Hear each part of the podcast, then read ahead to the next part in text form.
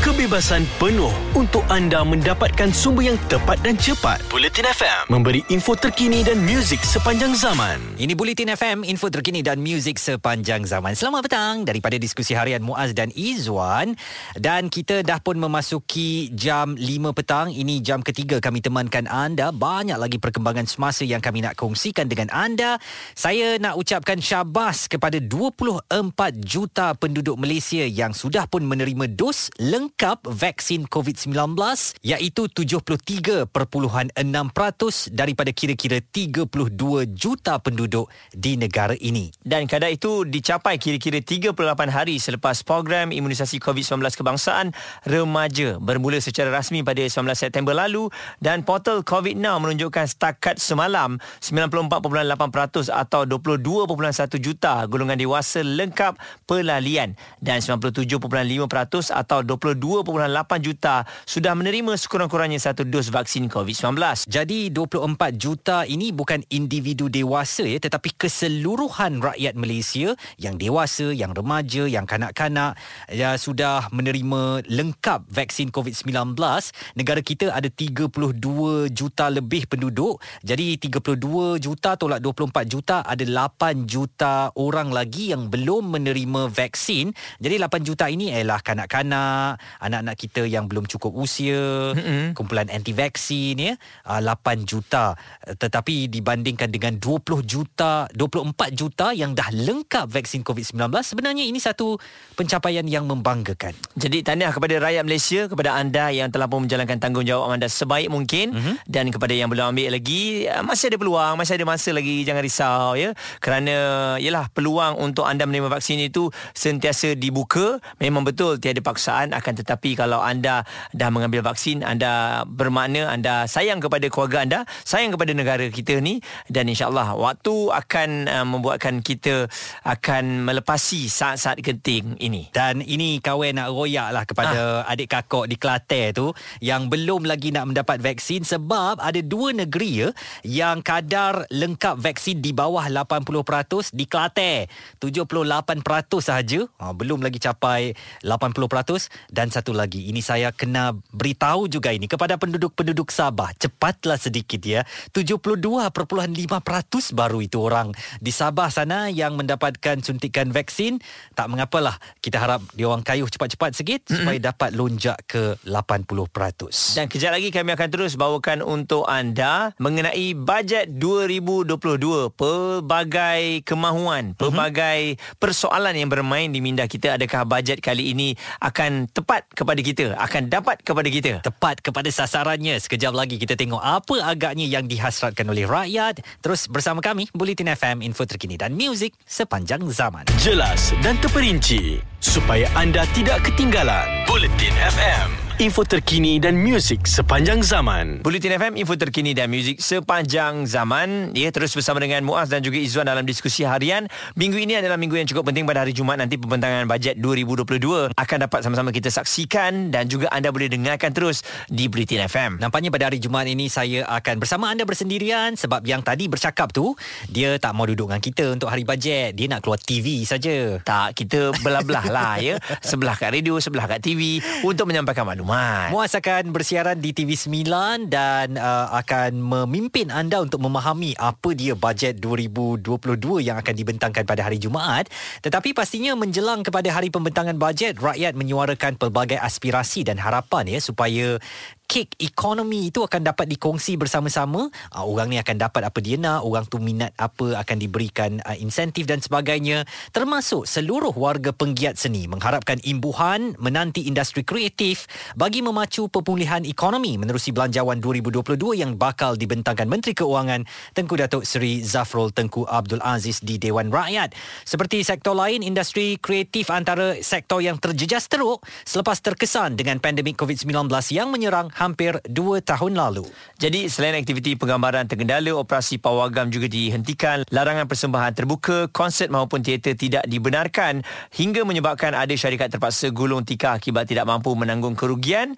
Jadi sudah tentu ada warga penggiat seni meletakkan harapan tinggi agar kerajaan tidak meminggirkan industri kreatif yang turut membantu menyumbang kepada ekonomi negara. Antaranya Presiden Persatuan Penerbit Filem Malaysia P F M Pan Shah berkata, biarpun industri kreatif tak pernah tercicir ya daripada menerima manfaat pada pembentangan belanjawan saban tahun, tetapi berharap pengagihan dapat diberikan secara telus. Kata Pan Shah, saya yakin ada peruntukan diberikan kepada industri kreatif namun tidak dapat menikmati imbuhan diberikan kerana ia akan diagih kepada agensi yang dilantik. Agensi yang mendahulukan penggiat seni baru sebagai sokongan dalam bertapak dalam industri, dan sebagai orang lama kami menyokong keputusan ini kerana memerlukan pelapis dalam memastikan kelangsungan industri. Jadi kita harapkan kali ini setiap kali pembentangan bajet, apabila bajet itu telah pun disalurkan, akan sampailah kepada mereka yang sepatutnya. Mm-hmm. Dan bila sebut mengenai agensi, memang betul melalui bajet ini harus disalurkan melalui agensi yang akan terus berikan mungkin kepada persatuan dan juga N G O N G O yang ada. Sebab uh, agensi ini bertindak sebagai punca kuasa eh. Mm-hmm. Tak mungkin belanjawan itu boleh dikeluarkan daripada bajet negara terus diberikan kepada individu atau kepada persatuan. Ia mel- harus melalui agensi-agensi kerajaan, dan kita harapkan saluran daripada agensi lah, apabila dah tur- uh, duit tu dah turun ke agensi, akan terus disalurkan kepada pihak berkepentingan atau pihak yang boleh mengembalikan keuntungan kepada negara, dan ini pastinya akan merancakkan lagi industri uh, kreatif tempatan. Jawapannya anda akan dapat dengar dan juga saksikan pada hari Jumaat ini. Jadi nantikan untuk pembentangan bajet dua ribu dua puluh dua. Dan kejap lagi kita nak tanya kepada anda, dan uh, tadi kita dah membincangkan mengenai kesihatan mental anak-anak kita dan juga remaja ni kan. Mm-hmm. Mungkin anda ada cara yang tersendiri untuk uh, menghindari ataupun menguruskan masalah ini di rumah anda. Apakah anda pernah berdepan dengan anak-anak yang menunjukkan keganjilan dalam emosi dan sikap atau tindak tanduk mereka yang menunjukkan mereka mereka sebenarnya berdepan dengan kesihatan mental? Kami nak dengar cerita anda yang mungkin boleh dijadikan pedoman kepada kita semua. Talian kami kosong tiga tujuh tujuh dua dua lima enam lima enam atau WhatsApp kosong satu tujuh dua tujuh enam lima enam lima enam. Sekejap lagi dalam Tinjau Rakyat, diskusi harian Muaz Izwan, Buletin F M, info terkini dan muzik sepanjang zaman. Buletin F M, terkini, relevan dan penting untuk anda. Info terkini dan muzik sepanjang zaman. Buletin F M. Buletin F M, info terkini dan muzik sepanjang zaman. Apa khabar pendengar-pendengar kami di Kota Baru, Kelantan, lapan puluh lapan perpuluhan enam F M. Diskusi harian Muaz dan Izwan kami bawakan ke Tinjau Rakyat. Ini platform untuk anda berkongsikan pengalaman, pandangan atau idea anda dengan kami. Topik pada petang ini, apakah anda pernah berdepan dengan uh, kerenah anak-anak anda yang diperkirakan luar sedikit daripada kebiasaan? Mungkin mereka lebih beremosi, lebih marah atau merajuk, uh, sedih mungkin ya. Kerana saya tanyakan ini, kita bimbang ya anak-anak kita yang mungkin menghadapi tekanan perasaan, mm-hmm, yang boleh menjurus kepada masalah kesihatan mental uh, mereka, tetapi kita ibu bapa ini cuma menganggap itu P L anak-anak yang biasa sahaja. Biasalah tu nak uh, di peringkat umur tu, biasalah pandai dia nak merajuk, nak marah dan sebagainya.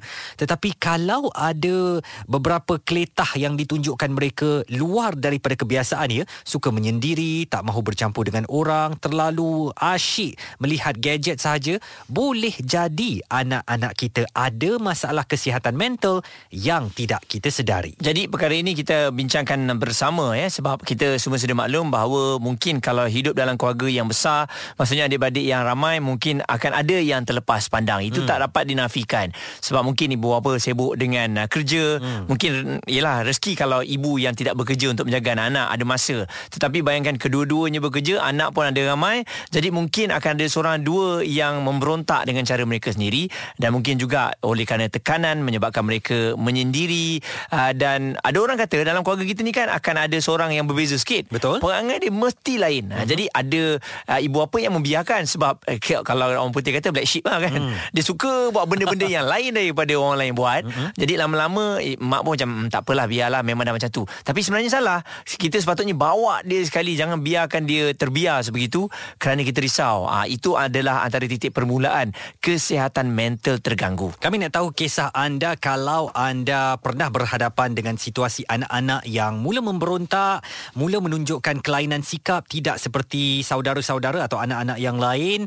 Talian kami kosong tiga tujuh tujuh dua dua lima enam lima enam atau WhatsApp kosong satu tujuh dua tujuh enam lima enam lima enam. Saya nak tahu daripada awak, Muaz, mm-hmm. anak anda Emir uh, tujuh tahun kan? Betul. Dan uh, mungkin selama ini P D P R di rumah, apakah dia ada menunjukkan kelainan sikap ini? Mungkin uh, suka menyendiri dan sebagainya. Saya nak tahu juga sebab anak saya kecil lagi, baru lima tahun, mm-hmm. empat tahun sebenarnya.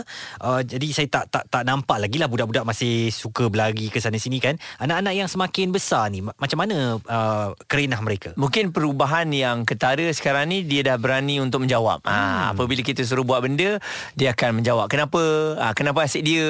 Ha, jadi uh, saya tak nampak lah dalam P D P R baru-baru ini pun tak nampak lah maksudnya dia ada stres sebab kita cuba uh, untuk sentiasa bersama dengan dia lah, teman hmm. dengan dia. Saya rasa P D P R ni mungkinlah rezeki kita boleh temankan dia. Ada ibu apa nak cuba teman tapi tak boleh sebab kerja. hmm. Jadi bila kita lepaskan anak-anak kita kat rumah ni untuk belajar bersama dengan cikgu, kadang-kadang mereka ni terlepas tau sebab hmm. P D P R ni dia cepat. hmm. Jadi kalau ada yang terlepas, cikgu tak boleh nak buat empat puluh orang tu nak ajar seorang-seorang.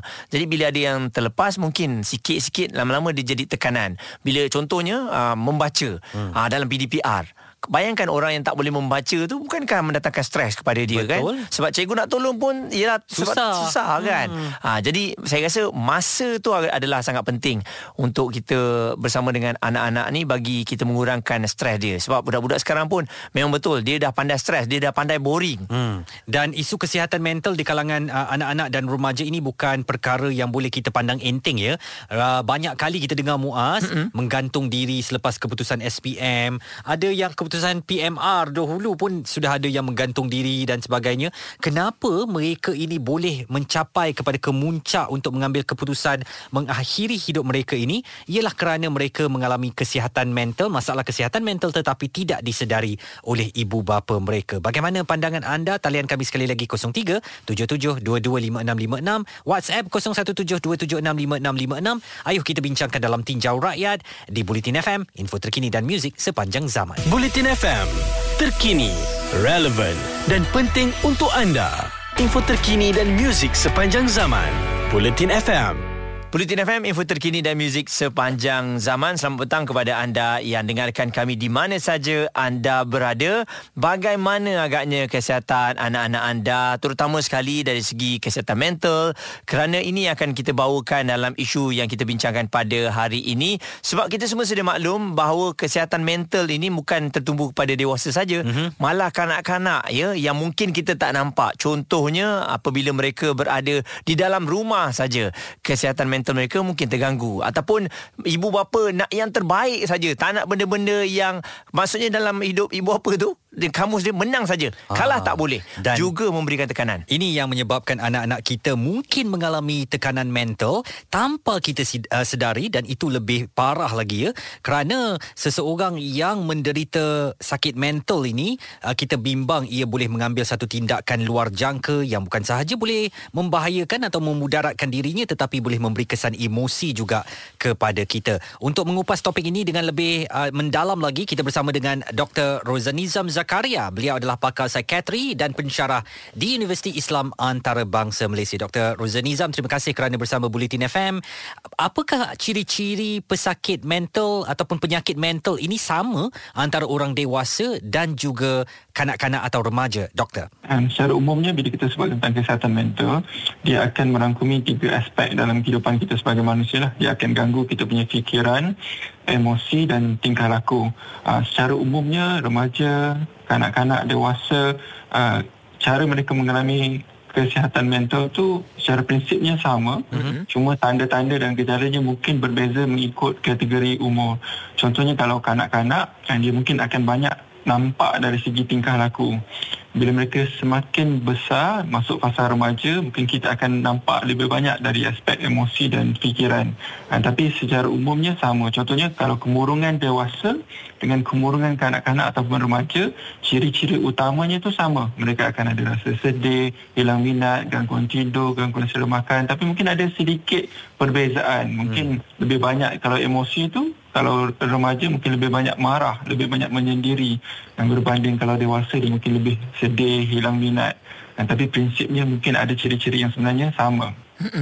Jadi doktor, kalau kita lihat eh, bagaimana kita nak membezakan antara kesihatan mental kanak-kanak dan juga perubahan hormon kanak-kanak tu sendiri. Sebab uh, kita membayangkan anak-anak ni bila dah pandai menjawab contohnya, hmm. adakah dia termasuk dalam kategori kesihatan mental ataupun ianya adalah normal pembesaran yang anak-anak ini? Okey.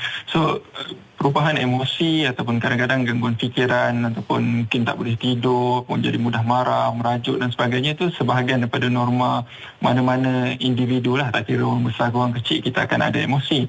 Cumanya bila kita bercakap tentang isu kesihatan mental, ada dua perkara penting yang kita kena perhatikan. Pertama adalah uh, kalau perubahan itu berpanjangan. Dan contohnya kalau anak-anak tu dia menyendiri, dan sehari dia menyendiri sebab mungkin pagi dia ada uh, clash dengan kawan ke, jadi hari tu dia tak nak keluar bilik sangat. hmm. Itu mungkin normal kalau dia seharian.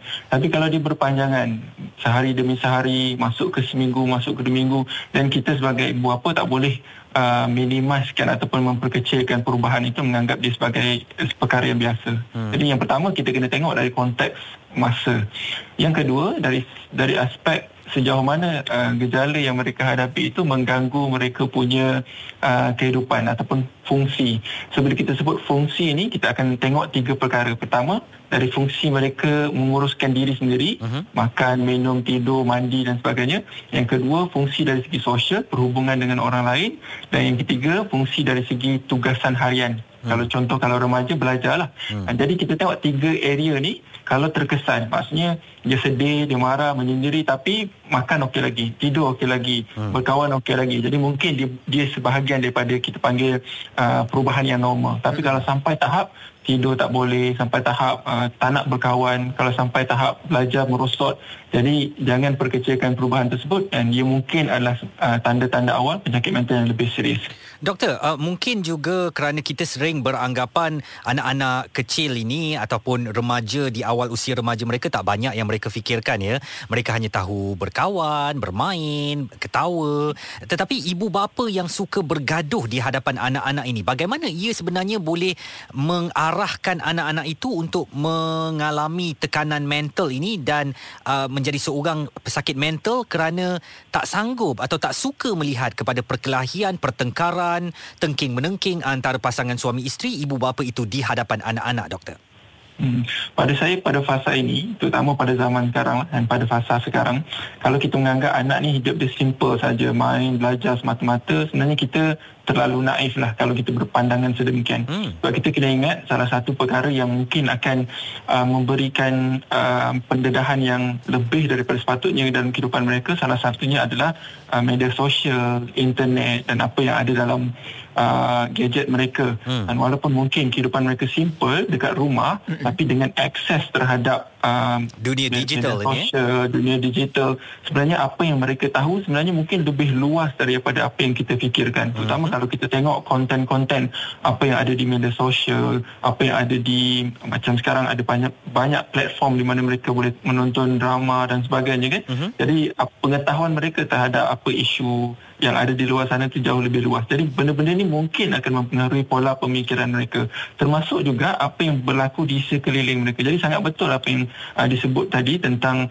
pengaruh uh, apa yang terjadi antara ibu bapa, apa yang ada dalam persekitaran rumah mereka terhadap isu kesihatan mental. Sebab men- kesihatan mental ni dia ada dua faktor yang akan mempengaruhi. Pertama, faktor dalaman, iaitu diri mereka sendiri, personality, dari segi biologi, dari segi perubahan hormon. Dan yang kedua, persekitaran. Dan persekitaran ni termasuklah cara pendekatan ibu bapa membesarkan mereka, cara ibu bapa komunikasi dengan mereka, perhubungan, keadilan antara adik-beradik dan sebagainya. Semua ni boleh mempengaruhi kesihatan mental kanak-kanak dan remaja.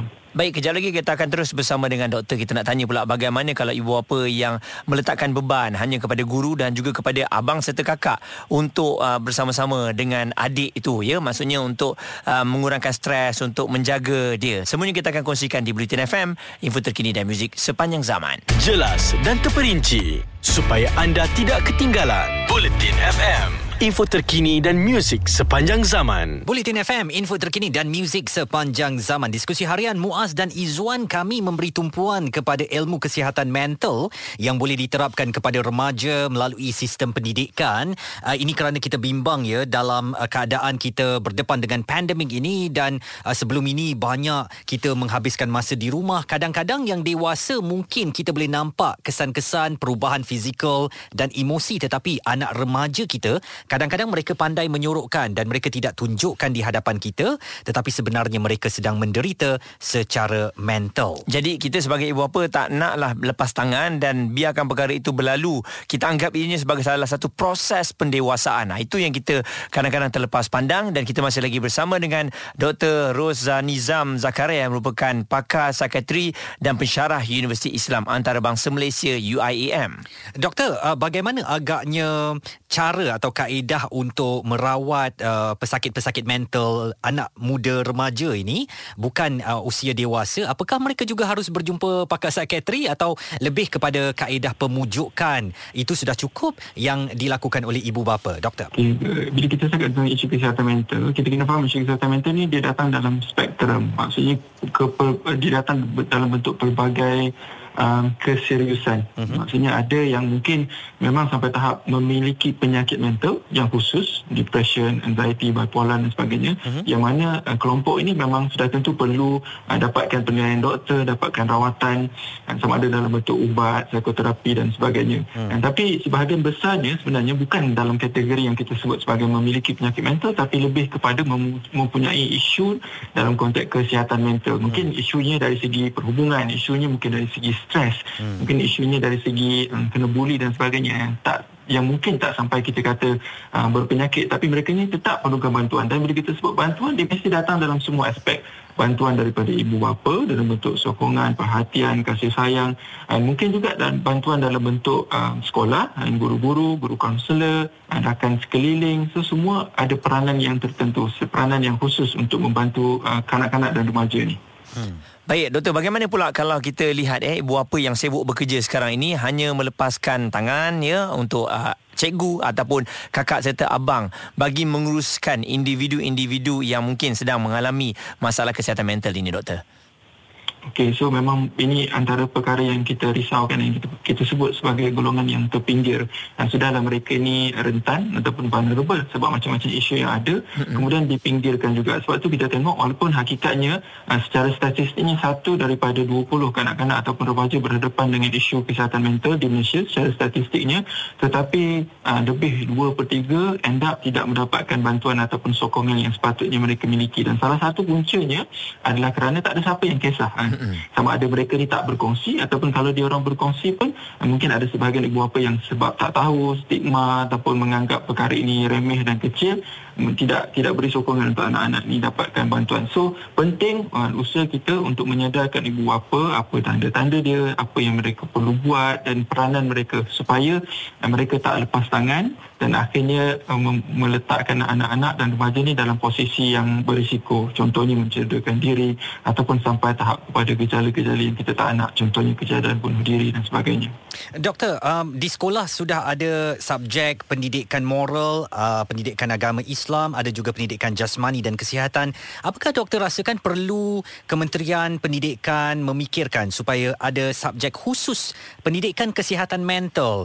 Uh, apatah lagi ketika sekarang kita katakan banyak ya kejadian-kejadian tekanan mental ini sehingga boleh mengakibatkan kepada kesan buruk kepada pengidap itu, termasuk uh, mengakhiri nyawa sendiri. Bagaimana agaknya saranan doktor? Mungkin Kementerian Pendidikan boleh mempertimbangkan supaya subjek khas pendidikan mental ini di wujudkan di institusi pendidikan negara kita. Okey, betul. Saya rasa elemen-elemen tentang isu kesihatan mental ni sudah ada. Sedikit dekat pendidikan kesihatan, sedikit dekat pendidikan jasmani, sivik, agama. Cumanya pada saya, sebab isu kesihatan mental ni dia dinamik dan sentiasa berkembang. Ada isu yang mungkin lima sepuluh tahun dulu tak wujud, sekarang ni dia jadi isu. Hmm. Dan saya bagi satu contoh lah. Contohnya, an impact kesihatan mental dari dari daripada social media. So mungkin benda-benda sebegini, and cyberbully, self-harming behaviour yang ditunjuk, dikongsi di social media, di T V, di drama ni ada dalam dalam silibus ataupun apa yang kita bincangkan mungkin lima sepuluh tahun dahulu. Hmm. Jadi perlu ada sentiasa penambahbaikan untuk kita lihat di mana ruang yang kita perlu tambah, aspek yang kita perlu perbaiki. Itu satu. Yang kedua, kita juga perlu memperbagaikan pendekatan kita, bukan sekadar dari aspek silibus mata-mata. Saya kena saya lihat perkara ni dia mesti dinamik sebab kita mendepani golongan yang kreatif, golongan yang dinamik, iaitu golongan remaja yang lebih advance daripada kita. Jadi apa yang ada dalam buku teks mata-mata pada saya tidak cukup. Kita perlu perbagaikan diri, mungkin dalam bentuk ekstrakurikulum, uh, dalam bentuk online dan offline, digital application, kerja kumpulan, mentoring, dan panggil mereka-mereka yang diuji dengan isu kesihatan mental untuk berkongsi di sekolah dan sebagainya, untuk membuka horizon ataupun ufuk mereka terhadap isu kesihatan mental.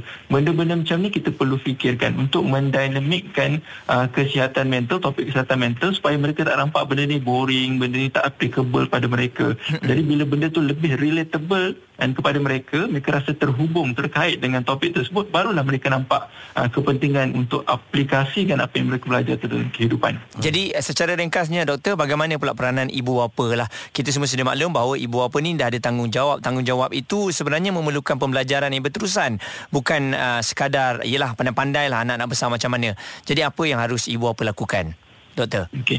So saya rasa kita sebagai ibu bapa dan, uh, dan masyarakat umum secara umumnya uh, kena sentiasa peka, cakna and upgrade kita punya pengetahuan, upgrade kita punya kemahiran. Dan sekarang ni macam-macam medium ada, dekat T V banyak perkongsian, dekat online banyak perkongsian. Sekarang ni pun kita bercakap dekat radio topik tentang isu kesihatan mental. Jadi sumber ilmu tu sangat banyak. Cuma yang penting nak atau tak nak. Jadi saya sarankan ibu bapa untuk sentiasa cari ruang dan peluang untuk belajar.